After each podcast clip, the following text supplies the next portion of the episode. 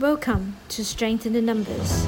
My name is Wei Chen Yong, a global finance leader that champions environmental sustainability and gender equality.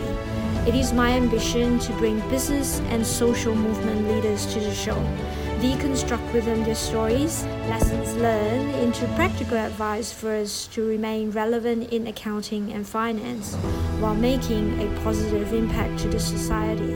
With that, let's go over to the show. Hello, everyone. Welcome to the SITN show. We are very happy today to have Zhang Jing joining us. Zhang Jing is a global finance leader in the healthcare and manufacturing industries.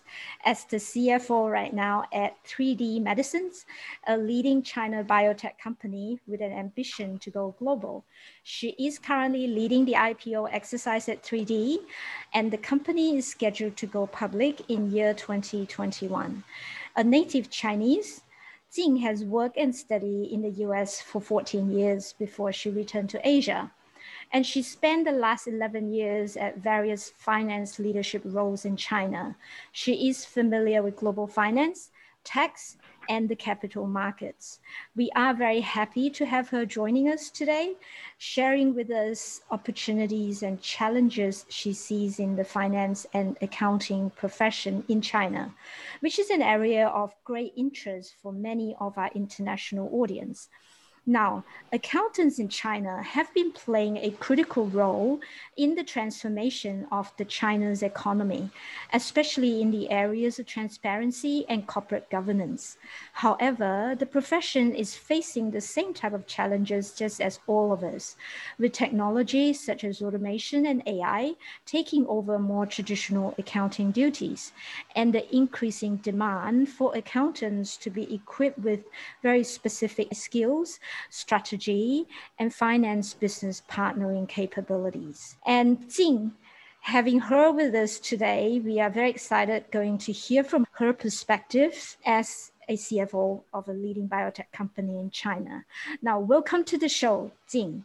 Maybe as a start, if you wanted to introduce yourself to our audience, we would like to know a little more about yourself, your story, where did you start your career, and how did you get to your role right now as a CFO and leading an IPO exercise, which is very hectic but exciting as well. Thanks so much, Wei Jen for your invitation. And also, I'm quite honored to speak to our audience today. So for me, actually, I have grew up in China, but also went to US and then studied and then living there for 14 years. So in a way that I, I don't know whether I'm more like a China accountant or more like international accountant. But the way how I start it is after graduate from the college in China. So my parents, like many Asia parents, they asked me, they want me to pursue more higher degrees. So that's when I went to US. And then after learning, uh, graduate from the business school, I then went to our US public accounting firm, a, a regional firm. And then from there, I moved to corporate, and then from the US corporate to the Asia corporate, and also to now to the China corporate. I think in a way that this is a long journey. I won't trouble everyone for listening to my 20 plus years of all the cities I have lived in. But there's one thing I do want to say. It is the way how I started my career. It is because I want to go to the public accounting to know more. And uh, how do I get to where I am is also that continuous learning and never thinking I'm already an expert that I can stop learn because in every position I moved, there is always a learning opportunities and taking uh, that learning opportunity for granted. And I think that's how it's quite important and how to get where I am now. And uh, even now, I'm still learning, learning the capital market and then which matchings with the China domestic needs because then they have a really close relationship and also they need to explore more in the China capital market. So still learning but the way how I started, like many uh, of you do, starting from the public accounting big four, and then move to the corporate, and move to the different part of the world, and eventually moving to as a CFO. I think that's all because of the learning opportunities, the, the way how do you treat that learning opportunities. Thank you for sharing your story, Jing. You've been very humble. And, and the message around learning and that continuous growth mindset I think is very consistent, be it the speaker that I've spoken with from China, Asia, or from the West as well. But the other thing I think our listeners can take away from you is for sure that courage that you have in terms of working in the West and then take that, then move back to Asia when you see the opportunity is right for people with your talent and capabilities as well. So, with the past roles that you have done, both in the US and then in China, describe how do you support your business stakeholders, including the customers and partners, in meeting the business objective, therefore creating values? Yeah, that's a great question actually. So because I have done few roles in terms of the financial world, I have been in the external public accountant. I also have worked internal audit, so which looking at the corporate process and the corporate financial reporting process, and so that's also in the internal audit world. Then from there, I moved to the FP, which I oversee the, all the Asia FP activities, which even had stronger tie with the business stakeholder. And from there, I eventually moved to the a role as a CFO in a different companies. So I think how do we support the business stakeholders and then the customers and partners? It is using our specialties what's the accounting or accountant specialties it is or the financial world is numbers. So we need to know while we're learning quickly their business we also need to pay attention to how to translate the numbers to stories I think that's quite important because many departments can say a story. For example, the business development, the marketing, they all have a lot of stories. But then whether those stories can translate to a number that is important to the stability of the company can translate to how good uh, a part of the business is doing. That's only accountant can do. So I think as a financial accountant from our world, we need to translate those numbers, those stories to numbers so that we can evaluate whether uh, a part of the business is successful, is doing well, or any of the risks that may facing in that arena. But at the same time, I also wanted to say it is we also need to know how those numbers created values. That's another side of the business because we have many numbers, but then how those numbers are linking to the uh, business value, and that's also a different requirement for a lot of the financial related works. So, uh, so in terms of there's a two stage. One stage is translate the stories into numbers, and another stage is how to use some of the important numbers for the business value. Maybe I think I can give the audience an example. So first of all, talking about the stories and then so which stories and it can translate numbers. So then I think we all know that in our numbers and what's the sales number and how do you reach those sales number eventually into the profit and a lot of times the business knows that the top line the sales number because then they are in day in and day out. But then the accountant and also the financial workers, we know how to translate that into profit. So that's an important story that we need to share with the business leaders. Which business line makes more money and which one it is making less and for what reason? I think that's quite important and then from the numbers then to the values.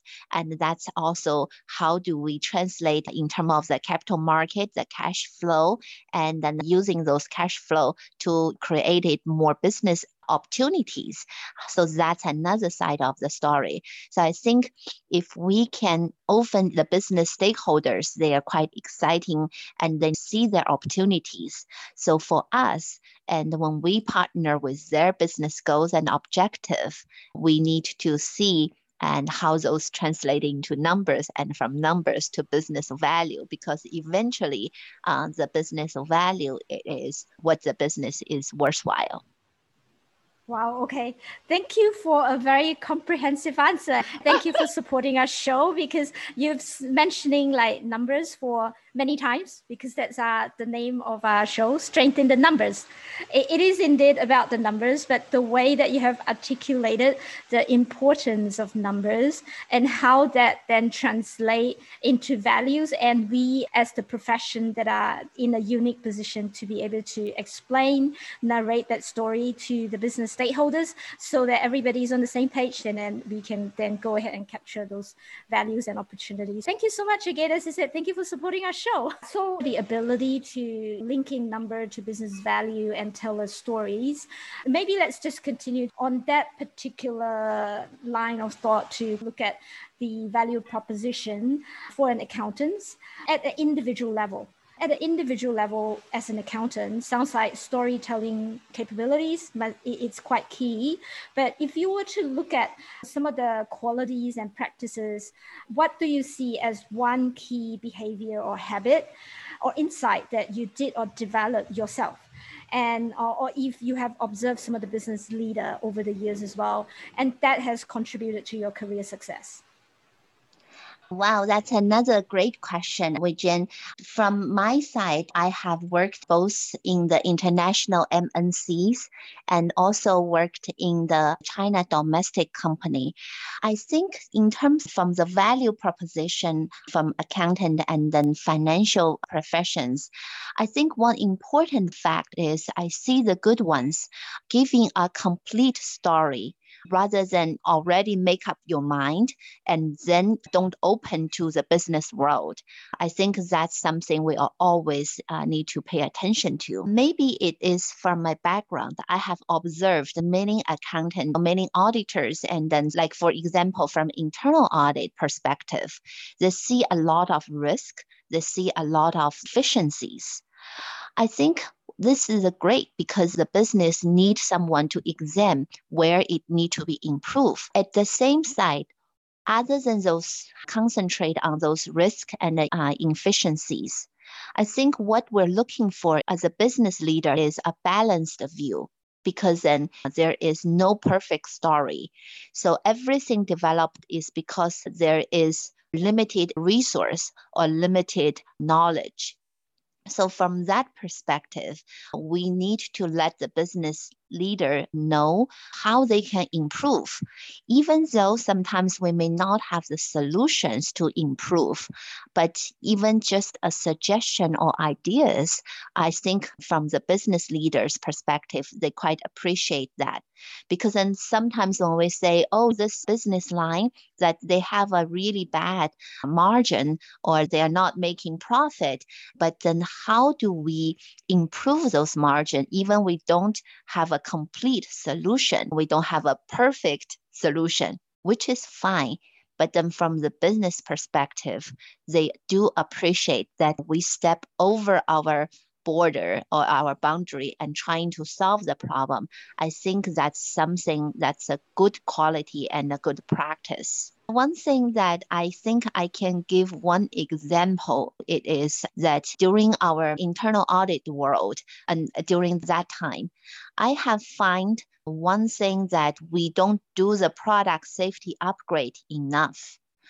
And then this is something that because of the rules keep changing, we need to do even better on this job. But from that perspective, I have given the management a suggestion saying, oh, you should tie in this code this department and then to another department. So that way, those two departments can see the same thing and they can collaborate better, which is a small suggestion. But eventually, that actually has saved the company $300 million. So that way, I think it is never thinking a thing is too small or we are inexperienced because definitely I'm not experienced that area. But some things we see from the corporate overall perspective, which can make a big impact. That's something I always remember. Very good example and story as well in terms of what you have done connecting the dot and bringing everybody together and work together in a collaborative manner. But i i really like the way that you talk about the need for the profession to have an open mind and also to be able to provide a balanced perspective and view, constructive suggestion as well for business, not just from a risk angle, but also from a profitability perspective. So you talk about from the example that you gave earlier, this product safety upgrade, you said one of the strength that we have is that broad view that we have for the business, for the organization as well. And early on, you also talk about numbers. So we are indeed, as an accountant, very good with numbers, data analysis as well. We can run very complex financial model, but with the ability to also access the very broad view. How should our listeners then capitalize and leverage on all this strength and, and help themselves for their development as well as their career progression? Yeah, that's quite important because earlier we have talked about in our world, we are full of data. So how best to use those data to show to the business and how should we talk with them more? How should we best talk with them to make sure that we can all work towards a company goal rather than just the numbers or just their department goal? I think that's quite important.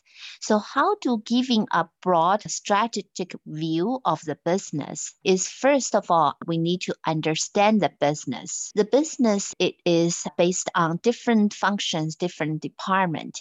As an accountant and the uh, finance profession, we don't have to know the details of those. But one thing we do need to know is how do this flow and how do those information get to our books and then reports? If we don't know how those numbers are gathered, the input of the number and the output of the number of the, each department, then I think there is a major link we're missing because then some of the numbers, when you see the numbers is may not be right or maybe having some reasons, then you don't have a way to analyze that. So I think that's the first step that we do need to know the numbers in and numbers out and how do those numbers are gathered and collected. So I think that's the first step. The second step of how should we develop this insight, it is understand the market. Whenever I say this, I always heard different perspectives saying, oh, we're not marketing. How do we know the market? This is actually the business development the sales need to do, not our job. In a way, that's correct but in a different perspective.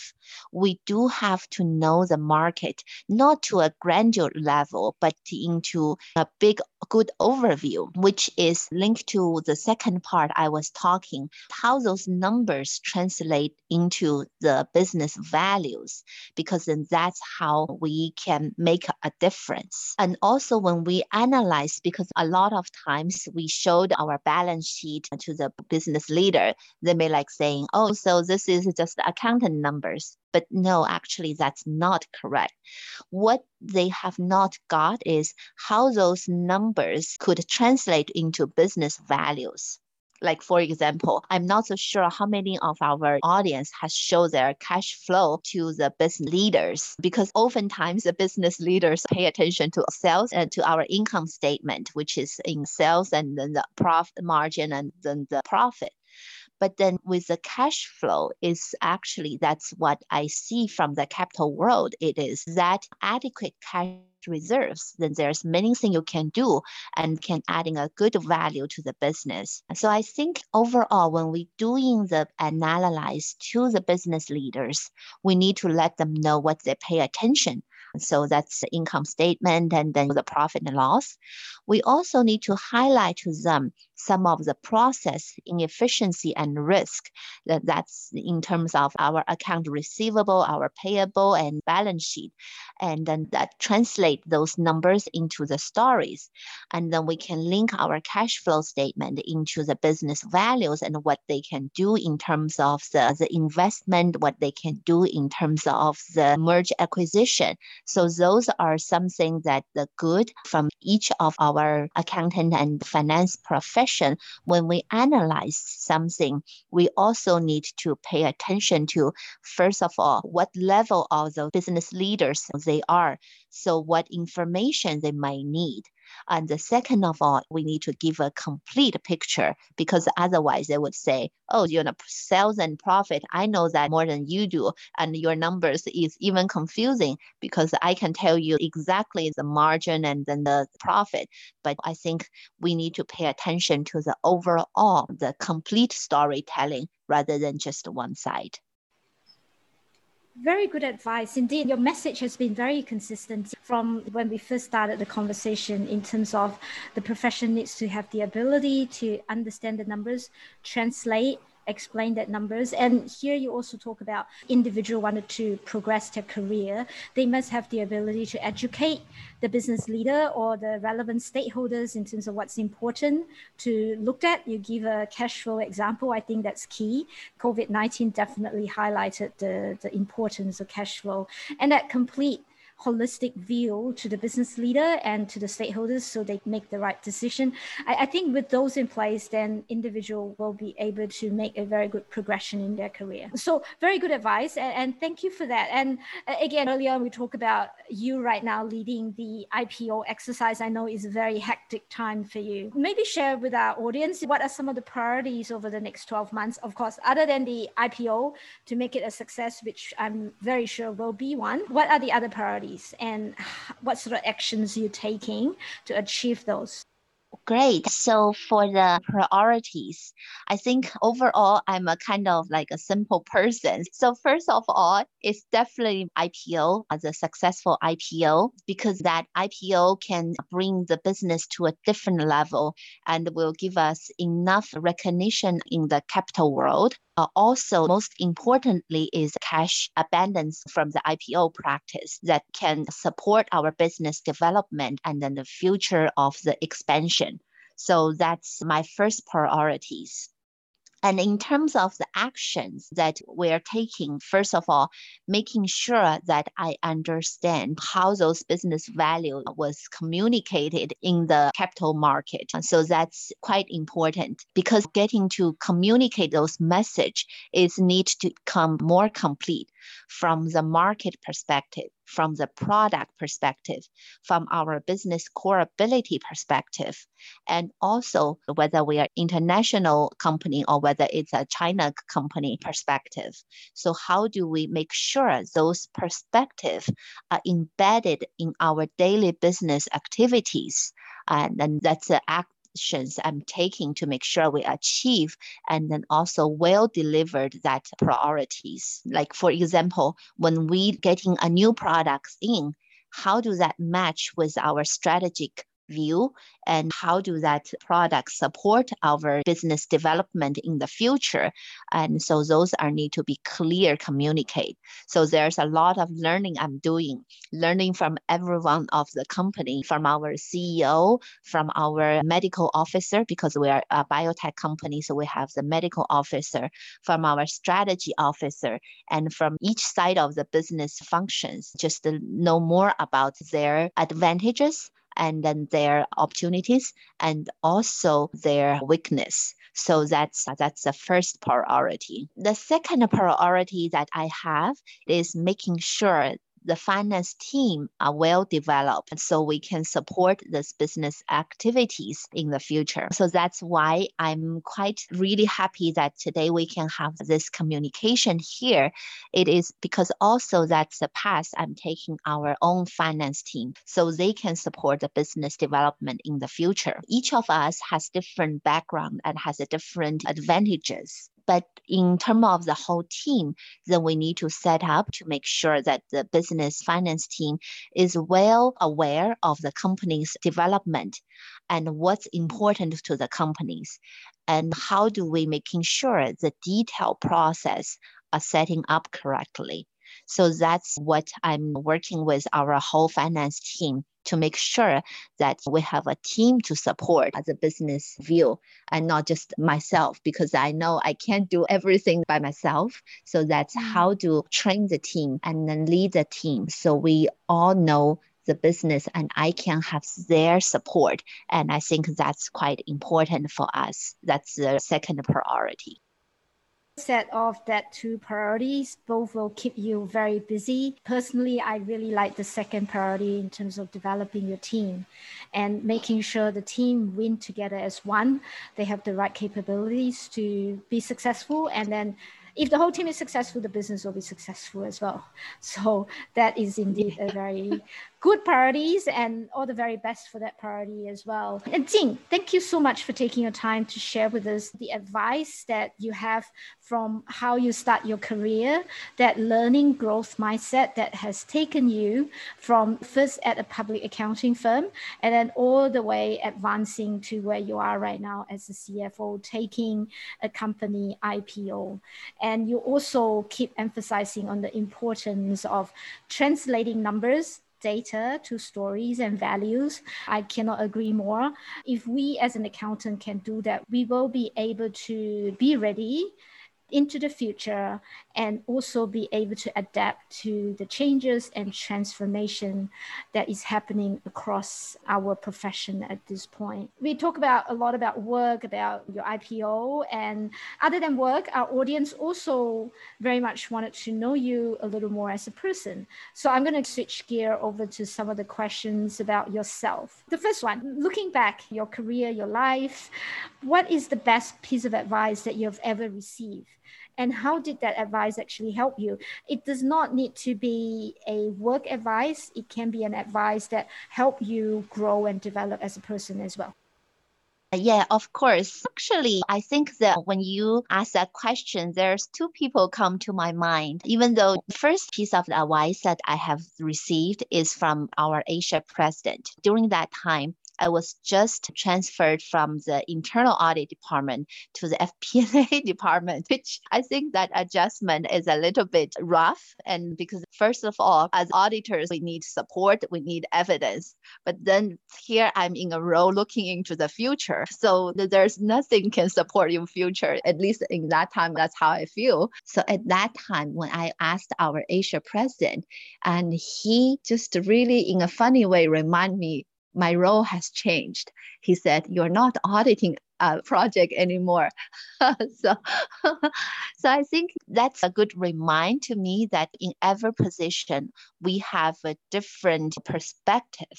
But then, how do we make sure that our perspective are not just towards my perspective or your perspective, but then into a good well developed uh, business structure, I think that's quite important. It's not just because oftentimes we hear that I see this and you didn't know this number is quite risky and how do we say something? So I think that is always thinking from others' perspective. And we need to switch that perspective. To me, at that point, it's changed my view. Uh, so that's first advice I have received. The second best uh, advice I have received is from my mentor. And she is quite successful profession and she has served a really good position in our company, which is a great big MNC. And then she know me in a way because I share with all my fears and I also my thoughts and also my plans with her. And then because I thought her position, her success, that she is definitely balanced and then taking everything into good cares. But then one night when I talked with her, and then she has told me one thing which give me a quite good relief. That's how we face our stress and how do we demand ourselves. And she said to me jing you don't have to be perfect in outlook sometimes I can't find the email in, in Outlook because I was telling her that how do I making sure that I lose the one email, which kind of making me quite obsessed trying to find that one. And at the same time, trying to blame myself for not doing a good job. we sometimes falls into that perfectionism. So yes. So you know that make me laugh that night and that sometimes I think especially for finance uh, professional. We work hard.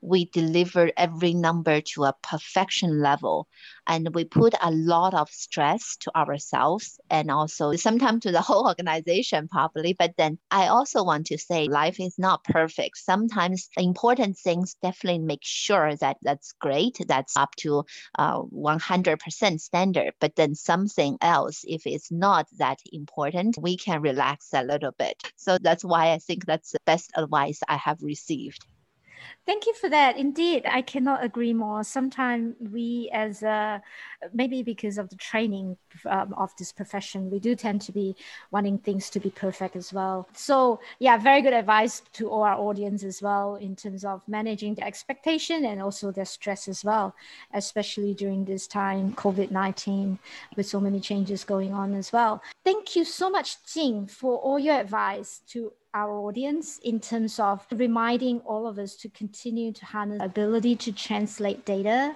into numbers and numbers into a stories and values and the ability to communicate that to all our stakeholders and the growth mindsets that we all need to have so that we can be ready and prepare for the future. I'm very sure many of our listeners will love to continue, especially our international audience, to continue the conversation with you. And what is the best way for our audience to continue um, to talk to you and reach out to you? Yeah, definitely welcome those opportunities, and then so we can share more uh, each other's perspective, and then can learn from each other. And then the best way you can reach me is first of all is LinkedIn, so you can find me Jing Zhang with my name, and also the company. So that's uh, probably the best way, the easiest way, because right now I'm living in China. Some of the social network are not quite convenient in here, but the LinkedIn is I can see it. So I think that's the best way you can reach reach me. Thank you for that. And uh, again, we will love to have you come back to share with us how the IPO progress as well and continue to hear from you the China perspective of the profession, how they evolve, and how all of us as the profession can support and help each other to be a better finance business partner. So all the very best for the IPO, Jing, and I look forward to speaking with you soon. Uh, thank you. Thank you so much, Wei Zhen, for this excellent interview. And hopefully, uh, I can share more with the audience. I'm very sure we will speak again. So thank you, Zhang Jing. Have a good day. Thank you. Thank you. So there you have it. Hope you enjoyed the show today. If you'd like to know more of our guest mentor today, their bio and resources, you can find all that at sitnshow.com.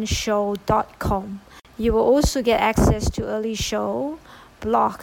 Also for subscription to our newsletter for activities and resources that are going to help you continue to build your strength and capabilities along the journey of finance and accounting.